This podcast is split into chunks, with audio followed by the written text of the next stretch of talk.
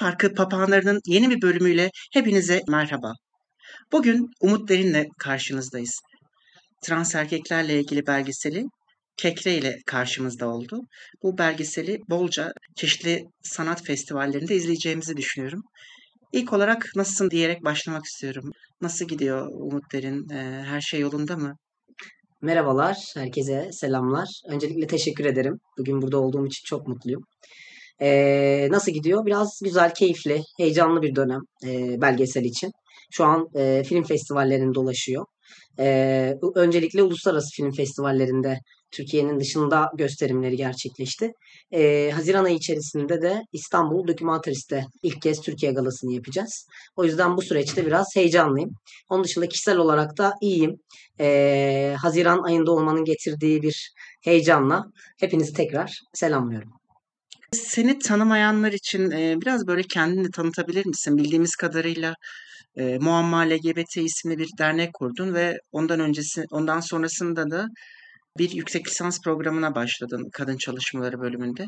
Belki biraz bu süreçlerden bahsederek daha sonra e, belgesele atlayabiliriz. Ben 34 yaşındayım, Mersin'de yaşıyorum. Trans bir erkeğim, trans bir aktivistim. 12 yıldır yaklaşık olarak LGBT artı hakları alanında trans aktivizmi yürütüyorum. Bir yandan LGBT artı hareketi içerisinde örgütlüyüm. Tabii Muamma LGBT artı derneğinin şu an içerisinde çalışmalar yapıyorum. Genel koordinatörlüğünü yapıyorum. Bir yandan da akademik olarak da kadın araştırma Gender Studies bölümünden mezunum. Spesifik olarak orada da e, eleştirel erkeklik üzerine ve eleştirel erkeklik çalışmalarını biraz daha trans erkeklerin erkeklik inşaları üzerine irdeleyen bir e, tez konusuyla bitirdim. E, tabii hani alandaki aktivist deneyimler bir yandan da akademik alandaki eleştirel erkeklik çalışmaları beni bu alanda trans e, akademik alanda trans erkeklerin erkeklik inşalarını biraz daha irdelemeye götürdü.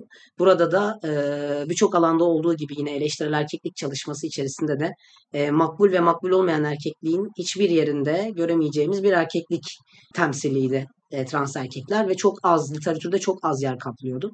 Bu bakımdan öncelikle akademik olarak e, görünür kılmaya çalıştım. Açık kimliğimle bir e, üniversite süreci yaşadım. E, burada kendi içerisinde bir takım mücadeleyi gerektirdi. Görünürlükle ilgili bir takım dezavantajları yanında getirdi ama bir yandan da e, LGBT artı hakları alanını akademiyle buluşturmak bağlamında da önemli bir e, köprü olduğunu düşünüyorum. O birikimimin akademide de bana e, faydalı olduğunu düşünüyorum. E, yaptığım çalışmalar genellikle e, eleştirel erkeklik çerçevesinde trans erkeklerin erkeklik inşaları üzerinden mağdun erkeklik dediğimiz erkeklik tipi içerisinde erkekliklerin birbiri arasındaki hiyerarşide trans erkeklerin nerede durduğu ve trans erkeklerin kendi kimlik inşalarını nasıl inşa ettikleri ve birbirlerine e, ve yani kendine akran olanlar ve kendine akran olmayanlarla arasındaki erkeklik hiyerarşilerine bakan bir çalışma. Tabii bu da benim sanatsal olarak bir aktivizm e, alanına da beslenmeme neden oldu. Biraz önce bahsettiğim gibi LGBT artı hakları alanı, trans aktivizm akademimi besledi. Akademi de sanatsal olarak tekrar aktivizmi e, bu alanda bu şekilde çalışmaya götürdü. Hepsi birbiriyle böyle ilişkili. O bakımdan böyle alandan beslenmek ve akademiyi beslemek, akademiden aldığım e, tekrar birikimle de tekrar aktivizmde sanatsal bir aktivizm gerçekleştirmek konusunda da mutluyum. E, Kekre de e, bunun bir meyvesi. E, Kekre'den birazcık belki bahsedebiliriz bu evet, noktada. Evet, evet. Belki e, şunu da söylemek lazım. Senin içinde olduğun her proje bir ip uzatılıyor gibi ve o ipi sonuna kadar çekerek e, sonunda acaba ne çıkacak gayesiyle, umuduyla, heyecanıyla hareket ediyorsun ve bu ip e, bambaşka e, püsküllere doğru serpiliyor. Yani akademi, daha sonrasında muamma LGBT ve daha sonrasında Kekre belgeselin e, bu yönde gerçekleştiğini söyleyebiliriz. Evet, e, biraz Kekre hakkında neler diyebilirsin? E, kalt filmle çalıştığını biliyoruz. E, yollarınız nasıl kesişti? Belgeselin çeşitli yerlerinde trans erkek görüşmeciler var. Tamamında bu var. E, görüşmecileri belirlerken nasıl bir rota izlediniz? Belki biraz bunlardan bahsedebilirsin sevgili Umut. Bahsedeyim. E, Kekre fikri tabii benim e, tez döneminden sonra kafamı kurcalayan eleştirel erkeklik meselesinde hem de kendi trans erkek kimlik inşa sürecimde de fark ettiğim, içinde bulunduğum, deneyimlediğim ya da maruz kaldığım, belki zaman zaman maruz bıraktığım noktalarda e, bir e, sonuç aslında.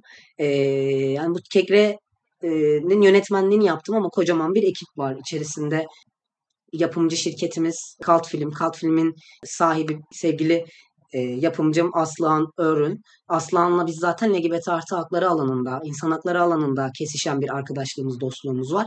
Bir yandan o da LGBT artı e, görünürlüğünü önceleyen çalışmalara alan açmaya çalışıyor ve sanat e, camiası içerisinde özellikle sinema sektöründe e, böyle bir LGBT artı parantezi açmaya, alan açmaya e, dair bir motivasyona sahip. O yüzden bu alanda tanışmışlığın getirdiği ortak dili konuşma ve ortak e, çalışma yapma pratiği bizim çalışma kekreyi hayata geçirirken büyük avantajımız haline geldi.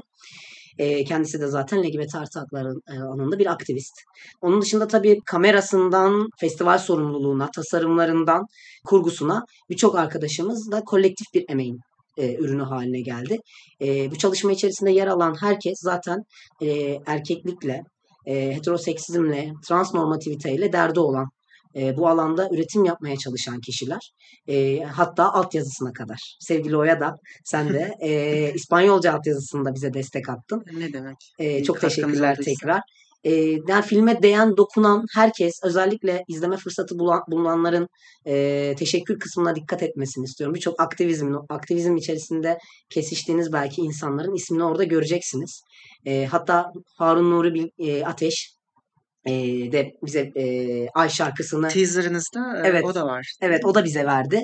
Yani cidden bu alanda gördüğümüz, kesiştiğimiz, birlikte ortak derdimiz olan insanlarla ürettiğimiz kolektif bir iş olarak tanımlıyoruz Kekre'yi yalnızca benim işim değil. Ben, ben sadece görevim ve yönetmenliğini üstlenmekti. Bir takım sorumluluklarım vardı ama birlikte keyif aldığım, çalışmaktan keyif aldığım çok şahane insanlarla çalıştım. Bu süreçte tanıştığım yeni arkadaşlarım oldu. Onlar onlarla kesiştiği için yolumda ayrıca mutluyum. Kekri'nin isminden başlayayım. E, pandemi sürecinde bir yapılanma, e, üretim süreci oldu. O biraz onun zorluklarından bahsedeyim. Biraz da kaygısından bahsedeyim. Kekre kelime anlamı karşılığında biliyorsunuzdur belki bazı yörelerde daha sık ve yaygın kullanılır. E, ağızda buruk ve rahatsızlık veren bir tat bırakan e, bir tadı tanımlıyor. Kekre tat. Rahatsızlık veren, e, hoşnutsuz bir tat. E, bu bize tabii e, bunun karşılığı biraz şey gibi oldu. Yani erkekliğin insanın ağzında bırakan özellikle bununla sorunu olan, derdi olanların özellikle bunu, bu, bu konuda e, hayatta kalan pozisyonunda ya da maruz mağdur kalan maruz kalan kişiler pozisyonunda olanların ağzında genellikle bıraktığı o pis tat, o buruk tattan yola çıktık. Bir de tabii kelime oyunu var keklede. Kekleyi tersten okuduğumuzda da erkek oluyor. Yani eleştirel erkeklik çalışması kapsamında yapılan bir çalışmada erkek kelimesini böyle tersten görebiliyoruz ve erkekliğe yeniden bir anlam katmak, farklı inşalarından bahsetmek, ters düz etmek için de bu güzel bir kelime oyunu oldu. Güzel bir e, oyun oldu. O açıdan da mutluyuz. E, o kekrelik, o rahatsızlıktan böyle birlikte bahsetme hali ve filmi izleyenlerin zihninde hangi erkeklik sorusunu sordurtmak istiyoruz. Aslında filmi izleyenlerin sormasını istediğimiz e, soru ya bu erkeklik hangi erkeklik? Katmanlı katmanlı birbiri arasındaki hiyerarşiler neler? Trans erkekleri bir film aldığın erkekler kalıbına soktuğumuzda bu yeterli olmayabilir. Trans erkeklerin de kendi içerisinde farklı e, akran zorbalığı deneyimleri var. E, kimliği inşa ederken e, merkezine aldığı farklı erkeklik biçimleri var ve genellikle bu merkeze alınan ve öykünülen erkeklik de cisnormativitenin yarattığı ve hegemonik erkek. Aynı e, cisgender erkeklerde nasıl merkezde bu erkek varsa trans erkeklerde de bu olduğunu görüyoruz. Hem test çalışmasında bunu bunun bulgularını gördük. Hem bu çalışmada Kekre'nin içerisinde e, yaptığımız röportajlarda bunu gördük. Ve özellikle de erkekliğin farklı kimlikler inşa edilirken nasıl bir biçim aldığına odaklanıyor film ve e, birbirinden farklı yedi erkeklik deneyimine sahip kişinin e, deneyimlerini dinledik. Erkeklik deneyimlerini. Tabii bu inşa süreçlerinde mar- maruz kaldıkları zorbalıklar ya da belki maruz bıraktıkları zorbalıklar ve deneyimleri kendileri inşa ederken ve birilerinin yasalar ya da toplumsal olarak ya da akranları tarafından nasıl bir erkekliği inşa etmeleri gerektiğinin öğretilmesi süreçlerine değindik. Birazcık çok dokunulmayan, konuşulmayan bir konu bu. Hani gerekse eleştirel erkeklik çalışmaları içerisinde trans erkeklerin bu erkeklik inşalarını çok duymuyoruz. Gerekse LGBT artı hareketler içerisinde de eleştirel erkeklik konusunu çok konuşmuyoruz. Bu ikisini böyle birazcık kesiştirip akademi ve alandaki deneyimlerimizde e, olabildiğince farklı kimliklerle yani işte bir erkek Orada birden fazla erkeklik deneyimi var. Özellikle de baskın olan hani çok fazla olan diyeyim daha doğrusu erkeklik deneyimleri daha çok trans erkekler var. Trans olmayan erkekler de var. Non-binary ve erkeklik deneyimi olmuş olan birisi var. Cis erkek bir e, te, e, temsilimiz var ama çoğunu trans erkek. Çünkü bu bunda şöyle bir şey yapmak istedik. İzlediğimiz neredeyse tüm filmlerde eleştirel olsun olmasın trans erkekleri görmek çok zor. Bu temsilleri akademide okumak çok zor. O yüzden de çoğunluğu aslında trans erkeklerin oluşturacağı bir içime soktuk. Burada işte hem eşcinsel hem trans bir erkeğin deneyimlerini dinliyoruz hem vicdani retçi, vegan, şu an non-binary beyanı olan ve erkeklikten kurtuldum beyanı veren kollarımdan erkeklik apoletleri söküldü ve erkekliği oturmam zorunlu olarak e, dayatılan bir taht olarak görüyorum diye tanımlayan erkeklik deneyimine sahip geçmişte e, bir kişi var. E, engelli bir erkek var. Göçmen, e, Hristiyan ve eşcinsel bir erkek e, temsilimiz var. Yani bu burada bir sürü kimlik, katmanlı katmanlı birçok kimlikte erkeklik nasıl kesişiyor? Birbiri arasında makbul olan ya da makbul olmayan ne? Bunu gö- görebilmek ve bunu biraz daha açık edebilmek için farklı erkeklik temsillerinden e, hayatlarındaki erkeklik deneyimlerini dinledik. Ya tabii bu röportajları yapmadan önce kişileri belirlerken birazcık e, beyin fırtınası yaptık ekiple. Yani nasıl temsillerden neleri e, göstermeye. Çünkü kısa film yapmanın biraz dezavantajı o. Çok az zamanımız var ve bir soru işareti bırakmamız lazım. O bakımdan da böyle olabildiğince e, bu konuda katmanlı kimliklere sahip ve bu konularda bizi açacak temsillere öncelik verdik ve ortalama herkesle yaptığımız görüşmeler bir buçuk saat sürdü ve filmimizin toplam zaten süresi 22 dakika. O bakımdan biz aldığımız oradaki tüm deneyimleri çöpe atmak istemedik ve bir de Kekre'nin bir kitapçığını çıkarttık. Yani isteyen olursa eğer Oya sana ulaşabilir. İstersen bir iletişim mail adresi de verebilirsin. Tabii. Bizim ee, aracılığımızla bu kitapçığı herkese gönderebiliriz. Gönderebiliriz, kargolayabiliriz. Hani orada filmde izlediğiniz tüm temsillerin aslında bütünlüklü olarak tüm röportajda ne söylediği, nasıl deneyimler yaşadığı tüm bağlamları okuyabileceğiniz bir kitapçığımız var. Ee, bir yandan zaten filmin 22 dakika olduğu için herkese belirli bir sürede daha e, etkili olduğunu düşündüğümüz ve soru sordurtmaya aday olan cümlelerine, e, deneyimlerine ne yer verdik. Film sadece Mersin'de çekilmedi. İstanbul, İzmir, Mersin, Eskişehir gibi şehirlerde sadece metropol şehirlerde değil e, Mersin gibi çoğunluğu yerel dinamiklere sahip. E, olabildiğince de bunu da ters düz etmeye çalıştık. Yani gördüğümüz temsillerde olabildiğince yerel deneyimler daha fazla. Bizim aşina olduğumuz trans erkek ya da trans kadın tipolojileri daha bazı söylemlere yatkın.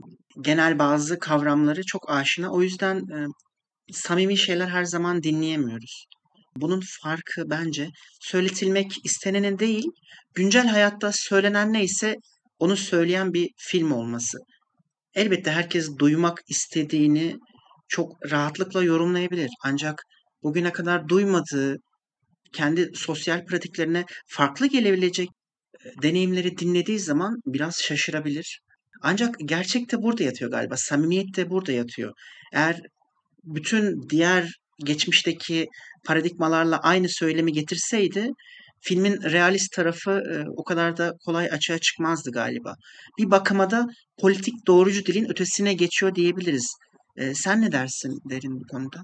Ya buna da önem verdik aslında. Çünkü e, konforlu birazcık konfor alanı dışarısına çıkartmaya çalıştık izleyiciyi de. Yani hep senin de bahsettiğin üzere alışkın olduğunu duymanın ötesinde belki rahatsız olabileceği, belki biraz farklı bir bakış açısına sahip ol, olmasına vesile olabilecek deneyimler ve aslında e, hayatların içerisine e, götürdük. Yani görüşmeci yani görüşme yaptığımız röportaj halinde e, ziyaret ettiğimiz kişilerin yaşam alanlarına, iş yerlerine, bazen yatak odalarına, e, çalışma ofislerine misafir olduk ve oralarda aslında nasıl erkekliğin nelere karşı nasıl mücadelelerle ters düz edildiğini, nasıl inşa edildiğini, nasıl tırnak içinde öğrenildiğini ya da öğretildiğini, nasıl bir inşa süreci geçtiğini görüyoruz. O bakımdan senin de bahsettiğin üzere e, biraz daha bunu konfor bozan bir yerden daha samimi bir tınıyla kulaklara gittiğini söyleyebiliriz. Toplumsal erkekliğin getirdiği belli bir prototip var ülkemizde. Bu baskın kurumsal erkekliğin sonuçları da yani hepimizin malumu. Senin belgeselinde de farklı erkeklik tipolojileri ortaya koyduğunda yine ortada. Belgeselde görüşmecilerinden biri olan Gölge'nin ailesel olarak kabullenilmesi sonrasında geleneksel eril rolleri benimsemesi isteniyor ondan. Bu nasıl yorumlanabilir sence? Ya aslında bu şöyle bir noktaya kadar cisgender erkekler ve trans erkekler arasında cinsiyet inşaları süresinde benzeşen ve ayrışan noktalar var. Ayrışan noktalar zaten trans kimlik ve cis kimlik arasındaki o eşitsizlik. E, tabii ki de orada cis bir erkeğin konfor alanı ve avantajları çok bariz ortada. Trans erkeğin daha dezavantajlı ve bir e, tırnak içinde hem yasalara hem de toplumsal olarak ondan beklenen bir erkeklik temsili var. Bu tırnak içinde yani. Bu beklenen bir temsil. Bunu ne kadar gerçekleştirir, gerçekleştirmez bu kişinin kendi kimlik inşa sürecine bağlı. Yine gölgenin deneyiminde şunu görüyoruz. Benzeşen kısmını görüyoruz. Yani be, gölgenin abisinden ne isteniyorsa gölgeden de o isteniyor. Yani sis bir akranından, kardeşinden ne isteniyorsa trans bir erkek olmasına rağmen artık rüştünü normatif bir erkeğe daha benzer roller yapması, heteroseksüel olması, küpe takmaması, maskülen olması, penisinin olması, belli cinsiyet ifadesine sahip olması, kimliğindeki cinsiyet ibaresini değiştirmek zorunda olması gibi baskılar açıklıyor zaten. Ve eğer bunları yapmazsa çok çabuk erkekliğin yok edecek, yok olacak ve kaybedileceği riskinden de bahsediyor. Yani trans bir erkeğin tırnak içinde erkekliği kaybetmesiyle cisgender bir erkeğin erkekliğini tırnak içinde kaybetmesi aynı yerde durmuyor. Eğer bir bahsettiği gibi filmde çok da spoiler vermeyelim. Bir kavgaya çağrıldığında gitmediğinde mahalleye döndüğünde kızım demeye başlıyorlar ona. Hmm. Ya o öyle bir ispat var ve herkesten sanki daha fazla ispat etmesi gereken bir yük var. Ve bu bu hegemonya içerisinde erkekliğini inşa ederken ne kadar özgün bir inşa gerçekleşebilir bilemiyoruz. Yani çok ciddi bir manipülasyon da var onun onu dayatılan onun bir sokulduğu bir cendere var. Ispata ispata zorunlu hale getirilen bir durum var. O yüzden de bu aslında yine örtülü bir transfobi. Yani trans olmayan bir erkekle dezavantajları var demiştik. Bir de cinsiyet yani şey, cinsiyet kimliğini yani trans erkek kimliğini inşa ederken herkesten daha farklı bir inşa, daha çok e, kaybetme olasılığı daha yüksek görüldüğü için tırnak içinde daha fazla bir ispata, daha büyük bir performansa soyunması bekleniyor. Bu ailesi tarafından, toplum tarafından, belki partneri tarafından her kesimce ona dayatılan, söylenen ve beklenen bir şey. E, bu tez çalışmasında da bulgularda çıkan bir şey oldu. Yani biz buna tezde e, tezimden de bahsetmem gerekir soruya referansla özgürleşmiş fakat kurtulamamış erkekler dedik bulgusal olarak. Yani özgürleşme noktası trans tırnak içinde trans erkek kimliğinin kabulü ama kurtulamamış. Çünkü artık toplumsal bir erkek nasılsa o ispat bekleniyor. Bu yasalarla başlıyor. Yasaların da bir cinsiyet inşası var. Medeni kanun madde 41 erkeği tarifliyor ve ona uymanız lazım. E keza aileniz bir erkek görmek istiyor. Toplum bir erkek görmek istiyor. Hatta diğer trans erkek akranlarınız da aynı erkeği görmek istiyor. Haliyle bu kadar e, dayatılan ve merkeze konulan bir model varken trans bir erkeğin özgün olarak kendi beden inşası, cinsiyet kimliğinin inşası ve erkeklik inşası manipüle edilmiş oluyor biraz e, bunu görüyoruz. Bunun yıkıcılığını görüyoruz gölgenin deneyimlerinde de. Şu da var şimdi belki bunu dinleyenler aman canım onlar da o zaman madem öyle çıksın gitsin kendi başına bir hayat kursun gibi bir kolaycı söylemlerin peşine düşebilirler ama sanırım bu o kadar da kolay değil çünkü onların düşünmediği yani ailesel bağlar kendi konfor olanlar hiçbir zaman bozulmadığı için transların ailesel ilişkilerinin bozulmasının bedelini ölçemiyorlar. Çünkü barınma hakkı, belki de yaşama hakkı. Bunun içinde bunların hepsi var. Neden yaşama hakkı diyorum?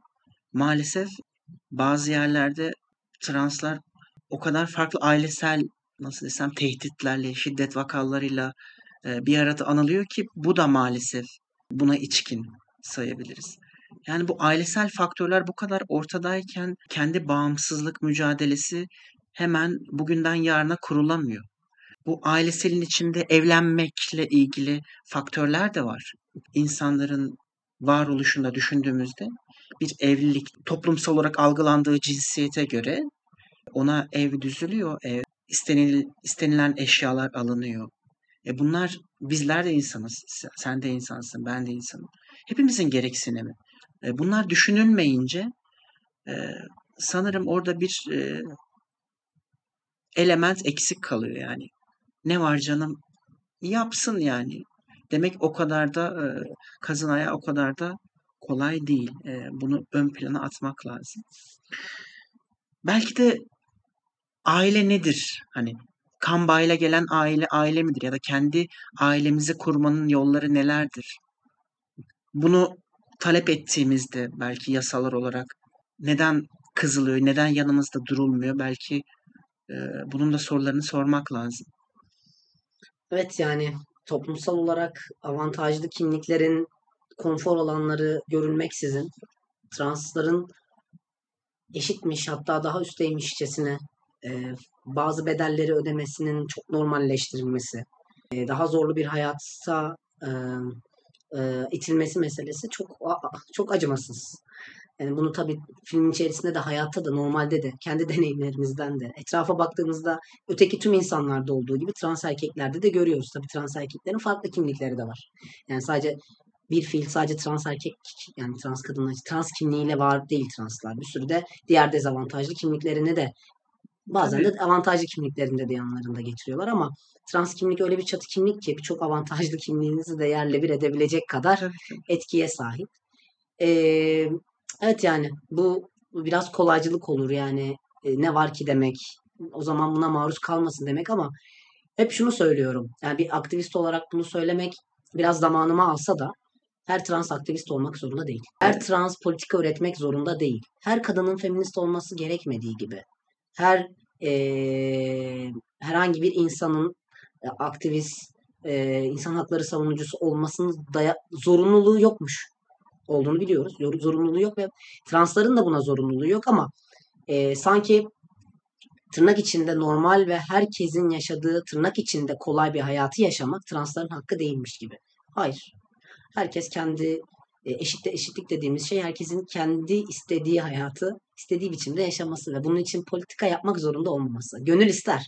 Her transın tabii ki de trans bir aktivist olmasını ister ama zorunda değil bir trans kimliğinden dolayı sırf sadece kimliğinden dolayı politika yapmak, aktivist olmak zorunda değil. Ama tabii ki yani bu politika yapanlar belki aktivist camia içerisinde de bir yanılgı, böyle bir öfke var. Evet. Bunu böyle söylemek çok kolay değil ama kimse zorunda değil. Bazı ünlülerden e, neden aktivizm yapmıyorsun, neden aktivizme destek olmuyorsun yanlış suçlamalar olabiliyor. Mesela Bülent Ersoy olmak zorunda mı? Gönül isterdi ama onun görünürlüğü dahi istese de istemese de birçok şeyi ülkede değiştirmiştir. Aktivizmin giremediği belki bazı odalara, evlere girmiştir. Bazı tartışmalara konu olmuştur. Bu, bu kadar kolay değil. Herkes bir bedel ödüyor ya da Rüzgar Koçlar. İnsan olarak, politik olarak aynı şeyleri söylemeyebiliriz ama onun ekran önünde öyle bir dönüşme e, dönüşümünün şahitli, şahit olması toplumun farklı farklı şeylere sebebiyet vermiştir. O politika yaptım desin ya da demesin bir etkisi vardır.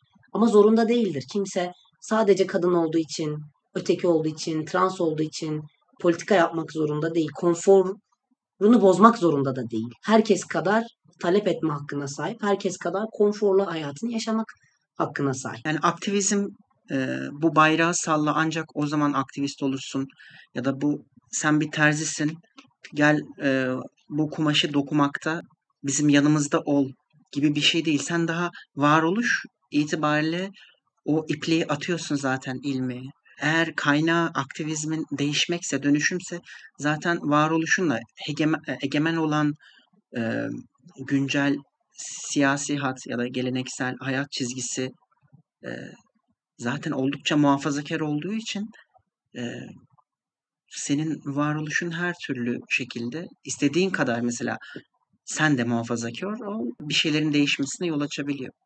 Kesinlikle. Toplumda zaman zaman trans erkeklerin sis erkekliğin devamında olan yeni bir kurum gibi görebiliyor insanlar. Böyle bir yoğun eleştiri de olabiliyor. Sen bu eleştirileri nasıl görebiliyorsun? Sence sis erkeklikten ayrı bir yere düşmüyor mu? Yani bütün olarak değerlendirmek de yanlış. Çok farklı şekilde varoluşunu yaşayanlar olduğu kadar elbette belli stereotiplara da sığınan trans erkekler oluyordur. E, sen ne dersin bu konu hakkında? Yani sis norm bir erkeklik herkes için konforlu bir erkekliği tarifler. Yani bu eşcinsel bir cis gay de olabilir, cis erkek de olabilir e, heteroseksüel cis bir erkek de olabilir. Cis normlara merkezine alan trans bir erkek de olabilir. Yani o merkeze aldığımız hegemonik dediğimiz ve egemen olanı olan şey ve ona olan mesafemiz bizim aslında ne kadar öteki olduğumuzu, ne kadar makbul olduğumuzu belirleyen mesafe oluyor. Bu bağlamda da trans erkeklerde erkeklikten muaf değil tabii ki de. Yani toksik erkeklikten bahsediyorum. Şey değil. E, kimliksel olarak da değil de toksik erkeklikten muaf değil. Yani eleştirileri tabii ki de siz bir erkeği erkeğin e, maruz bıraktığı bir şeyle aynıysa aynı derecede ne bir eksik ne bir fazla eleştirmeliyiz. Ortada bir erkeklik varsa. Sözünü kesiyorum. Senin neden bunu sordum? Yüksek lisansa girerken e, bildiğim kadarıyla bir ön yargı olma sebebiymiş. Yani bölümde okurken giriş sürecinde bir problem teşkil ettiğini e, okumuştum. Acaba girdikten sonra sana karşı çeşitli ön yargılar oldu mu? Nasıl bir fakülte süreci geçirdin? Belki test sürecinden biraz bahsetmek istersin. Bahsedeyim. Yani benim bölüme girme sebebim aslında akademik bir kaygıyla olmadı. Aktivist bir kaygıyla oldu. Özellikle de barış imzacılarının okullardan ihraç edilmesi sürecinden sonra e, LGBT artıların e, kadınların üniversitelerde görünürlüğü ve yaptığımız çalışmalardaki e, sansür beni e, oraya itti. Yani bir virgül atmak, buradayız, biz de varız demek için vesile olduğunu düşündüm ve lisans mezuniyetinden yaklaşık 10 yıl sonra böyle bir yüksek lisans sürecine girdim. Akademik bir kaygıyla değil, politik bir kaygıydı ve aslında alandaki donanımım ve artık biriken şeyleri biraz daha akademiyle birlikte yorumlama ihtiyacımdı kendime dair bir motivasyondu. Kendime dair bir ihtiyaçtı. O bakımdan ben, ön, ben bende bir yargı vardı. Yani e, trans olmam orada, o bölüme alınmam önünde engel olabilirdi. Çünkü o bölüme girmeden önce o bölümde ders veren bir hocanın translara dair çok korkunç ön yargı dersi verirken ciddi ön yargılar içeren translara dair yanlış e, ifadeler kullandığını duydum. Ve özellikle de o hocadan ders almak üzere aslında temel şeyim oldu. Harekete geçiren nokta oldu ve bir ALES'e girip bölüme girdim. Mülakatım iyi geçti. Ve mülakatın iyi geçmesi kesinlikle LGBT artı hakları alanında ve kadın hakları alanından okuduğum, beslendiğim kaynakların getirdiği yeterlilikti. Ve o mülakattaki soruları yeterlilikle cevaplandırarak bölüme birinci olarak girdim. Ve burada girdikten sonra bir endişe sezdim. Açık bir kimlikli transım ve okulda ders aldığım tüm hocalar tarafından daha öncesinde okulda e, birlikte etkinlik yapmışlığım, ziyaret etmişliğim, işte okullarda işte etkinlik panel yapabildiğimiz zamanlardan bahsediyorum. 2016'dan önce.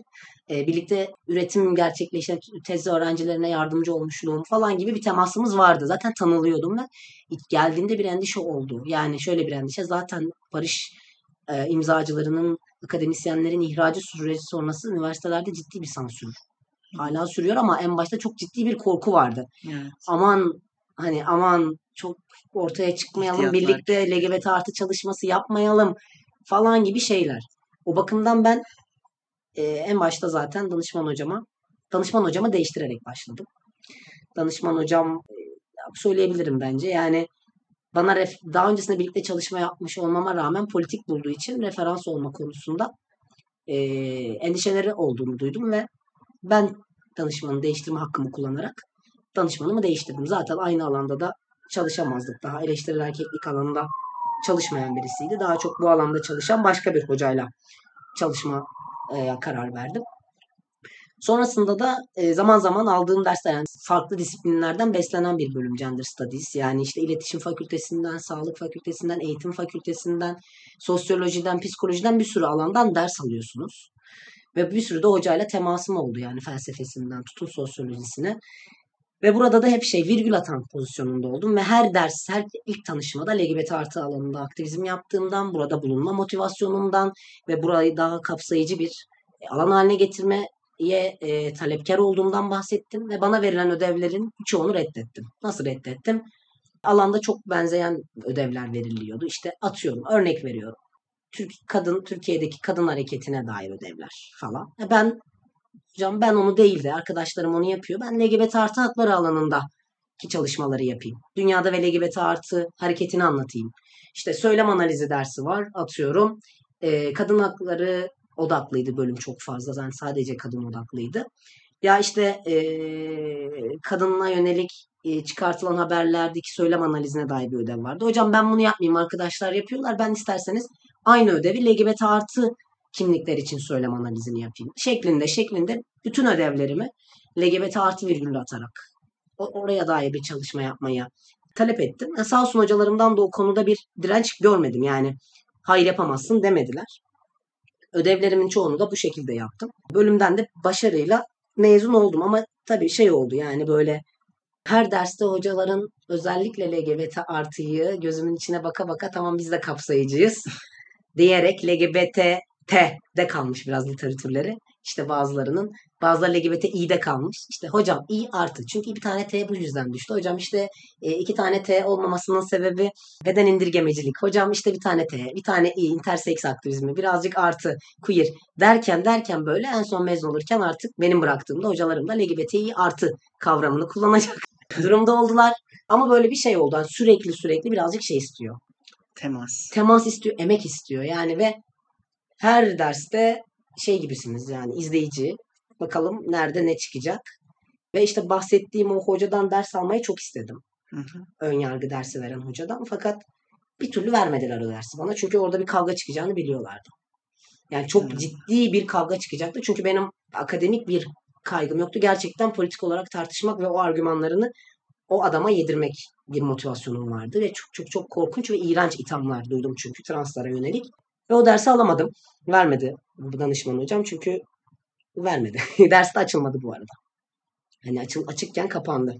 Oraları bilmiyorum artık kavga çıkmasından mı imtina edildi başka şeyler mi oldu ama benim çok dile getirdiğim bir şey oldu. Ya ben bu, bu gücü nerede buldum? Bu şimdi dinleyenlerden bu kim? Bu nasıl biri de böyle bir şey yapabiliyor diye benim ben benim tek başıma yapabildiğim bir şey değil. Bu benim örgütlü olduğum bilgisinin, hareketin bilgisinin o insanlarda olmasının getirdiği bir baskı oldu. Muamma LGBT. Muamma LGBT Artı Derneği'nin, Türkiye LGBT Artı Hareketi'nin içerisinde bir özne olmanın getirdiği baskı Evet. orada insanların daha kapsayıcı olmasına, daha geri adım atmasına ve ayrımcı söylemlerini sansürlemesine sebep oldu. Hani bu be- benim başarım değil, bu hareketin başarısıdır. Hareketin yarattığı baskının başarısıdır açıkçası. Öyle bir süreç geçirdik. Test konum olarak da zaten girdiğim andan itibaren eleştirel erkeklik çalışmak ve trans erkeklerin erkeklik inşası çalışmak istiyordum. Aynı konuyla devam ettim. 4.00 bir not ortalamasıyla da bütün derslerimi başarıyla vererek tezimi de sunarak mezun oldum. Şu an doktora için birazcık bekliyorum. Biraz da öfkelenmeyi bekliyorum herhalde. Bir motivasyon kaynağı belki de. Aynen. arıyorsun. Senin anlattıklarından da anladığımız kadarıyla temasın aslında önemini ortaya çıkarıyor. Bir şeyleri okumak değil de öznelerle bir araya gelip biz nasıl yol alabiliriz? Biz nasıl bir şeyleri başarabiliriz? Düşüncesiyle yola çıkıldığı zaman zaten bazı taşlar, o engeller aşılabiliyor. Ama ben o kitaptan okuyacağım, ben o belgeselde izlediklerimi sonsuza kadar izleyeceğim. Asla yanımda olmamalısınız dediğiniz anda zaten sonsuza kadar o belgeseli, o aforizmaya tutuklu kalabiliyorsunuz. Bir arada varoluş felsefesindeysek eğer e, bunun siyasetini yürütüyorsak, elle verme, dayanışmanın felsefesini yürütüyorsak sanırım bunların varlığına inanmamız lazım. Bir arada olmaya. Yani umarım interseksüeller de e, bir gün o bölümle iştirak olur. Başka kimlikler. Erkeklik araştırmaları elbette olabilir yani. Dış ülkelerde bu var. Belki zaman içinde bu da olabilir. Yurt dışında çok büyük bir araştırma kadın çalışmaları gibi bir yüksek lisans programı olduğunu biliyoruz. Dünyada e, görece yeni, Türkiye'de çok yeni ve ben de tez yazarken literatür konusunda çok büyük sıkıntı yaşadım. Çok yine de makbulün ve makbulün karşısında direkt öteki olan kimlikler üzerinden bir eleştiri erkeklik okuması olduğu için öteki kimliklerin kendi içindeki hiyerarşi, kendi kimlik inşaları falan buralar çok hala çalışmaya muhtaç alanlar ve bu alanda hani bizi şu an dinleyen ve bu alanda çalışma konusunda heyecanlı birileri varsa lütfen hani buraları e, öznen olarak herhalde bizler tamamlayacağız. Hem aktivizmini hem de akademik kısmını önemseyerek e, bizler tamamlayabiliriz. Özellikle bu alanda Serpil Sancar'ın Erkeklik İmkansız İktidar kitabını biliyorum. Birçok feministin ve LGBT'nin bildiği bir kitap. Bunun dışında yine bazı kitaplar var ama neden dediğin gibi başka mesela LGBT kimliği içindeki eril temayülü işleyen kitaplar yazılması. Bir analiz du- duyulan bazı deneyimleri bir analizci gözüyle belki inceleyip şeffaflıkla ortaya koyulabilirse bir şeyler aşılabilir. Bunlara yargı koyarsak yol alamayız ama tamamen bir şeylerin düzelmesi üzerine çaba sarf ederek yol alabilirsek ben inanıyorum 2030'lu yıllar, 2025'li yıllar çok daha hem LGBT hem de feminist hareket için çok daha parlak geçecektir. Kesinlikle, kesinlikle haklısın. E, röportajımızın sonlarına geliyoruz. Biraz muamma LGBT içindeki çalışmalarından da e, bahsedebilirsin. Biraz Mersin'le olan ilişkini konuşabiliriz. Dernek çatısı altında neler yapıyorsunuz? Bildiğimiz kadarıyla onur yürüyüşü de yasaklanmıştı sizin yapmak istediğiniz ve iki yıl sonra cevap alabildiniz. Bu gecikme neden kaynaklı? Gecikmiş mahkeme süreci sizi ne şekilde etkiledi? Hızlıca bahsedeyim. Normal LGBT Artı Derneği Mersin'de bir LGBT Artı Derneği ve 2018'den bu yana LGBT artı hakları alanında çalışmalar yapıyor. Özellikle de hizmet odaklı bir derneğiz. Yani psikososyal ve hukuki danışmanlık veriyoruz. Genellikle Mersin'de yaşayan ama farklı şehirlerden de başvurular alıyoruz. Özellikle Akdeniz, İç Anadolu ve Güneydoğu Anadolu bölgesinden başvuru alıyoruz. Bir psikososyal ağımız var. E, Mersin Büyükşehir Belediyesi ile yaptığımız bir e, işbirliği var. Bu işbirliğinin buradaki psikolog arkadaşlarla da bir süredir bir ortaklık geliştirdik. Vaka yönlendirmesi ve süpervizyon yapıyoruz. Bunun dışında 8 yıldır onur haftası yapıyoruz Mersin'de ve bu sene 8.si gerçekleşecek. Evet biraz önce de bahsettiğim üzere her yıl aslında yasaklı ve bunu bir inatla sürdürüyoruz. Bu sene de yine Temmuz ayının 3. haftasında gerçekleşecek ve e, yasaklansa da yasaklanmasa da bu iradeyi koruyacağız ve gerçekleştireceğiz ve e, genellikle geçmişe dönük kararlar oluyor. Yani işte bu sene yasaklanıyor, başvuruyoruz bir hukuki mücadele ve iki yıl sonra cevap gelebiliyor. Evet biz aslında yasakladık ama çok anayasaya aykırıymış diyorlar ama e, politik ve e, emsal bir dava olmasının dışında o an bir gelişen durum olmasa da bu biriken bir mücadele anlamına geliyor ve bundan da vazgeçmeyeceğiz. Mersin'de olmanın getirdiği dinamiklerle, yerel dinamiklerle yani göçmenlerle çalışmalarımız var. Özellikle translarla, e, genellikle yoksul ve derin yoksulluk çeken LGBT artılarla yapılan çalışmalar var. Bir de Türkiye LGBT artı hareketinin bir parçasıyız. Ben hem akran danışmanlığı yapıyorum translara. Cinsiyet uyum sürecinde teknik olarak ihtiyaçları olan bilgileri sunmaya çalışıyorum. Bunu gönüllü olarak yapıyorum yıllardır. Ulaşmak isteyenler nasıl ulaşabilir? info at muammalgbti.org adresine e, akran danışmanlığı almak istediğini belirtirse oradan iletişime geçerek e, cinsiyet uyum süreci spesifik bir akran danışmanlığı için biz iletişime geçeriz. Ben direkt kontak kurarım kendileriyle. Ücretsiz bir şekilde veriyoruz zaten bu danışmanlığı. Türkiye'nin neresinde olurlarsa olsunlar e, bize başvurabilirler. Yaşadıkları şehirlerde bir akran danışman ağımızda birileri varsa ona yönlendiriyoruz. Yoksa biz yardımcı oluyoruz. Şu anda tam Muammer LGBT Artı Derneği'nin spesifik çalışma alanlarından birisi de akran danışmanlarının eğitilmesi üzerine, bir ağ oluşturulması üzerine şu an bir çalışma yapılıyor. Umuyoruz ki önümüzdeki yıl daha örgütlü bir ve nitelikli bir akran danışmanlığı ağıyla LGBT trans artılara bir akran danışmanlığı hizmeti Türkiye'de sunuluyor olacak. Çok teşekkürler e, sorularımızı cevapladığın için. Son olarak sormak istediğim, belki kısaca bahsedebilirsin. Bundan sonra yeni bir yönetmenlik tecrübesi deneyimlemeyi düşünüyor musun? Ve bir de şu an konuştuğumuzu dinleyenler merak ediyordur. Ya nasıl izleyebiliriz, ne zaman izleyebiliriz? Buna dair belki ipuçları vererek programımızı noktalayabiliriz. Tamamdır. Ya şöyle bir hedefim var şahsen. Her sene bir kısa diye. Bu sene de bir planım var. Eğer planlı planlarım yolunda ilerlerse bu senenin sonunda da yine bir kısa filmle yine özellikle trans erkeklerin yoğunluklu olduğu, belki de sadece trans erkeklerin olduğu eleştirel erkeklik çerçevesinde e, Kekre'de yatay olarak işlediğimiz konuları daha da dikeyleştirerek, spesifik olarak alarak e, farklı farklı belgeseller çek, çekmeyi düşünüyoruz. E, böyle bir hedef var.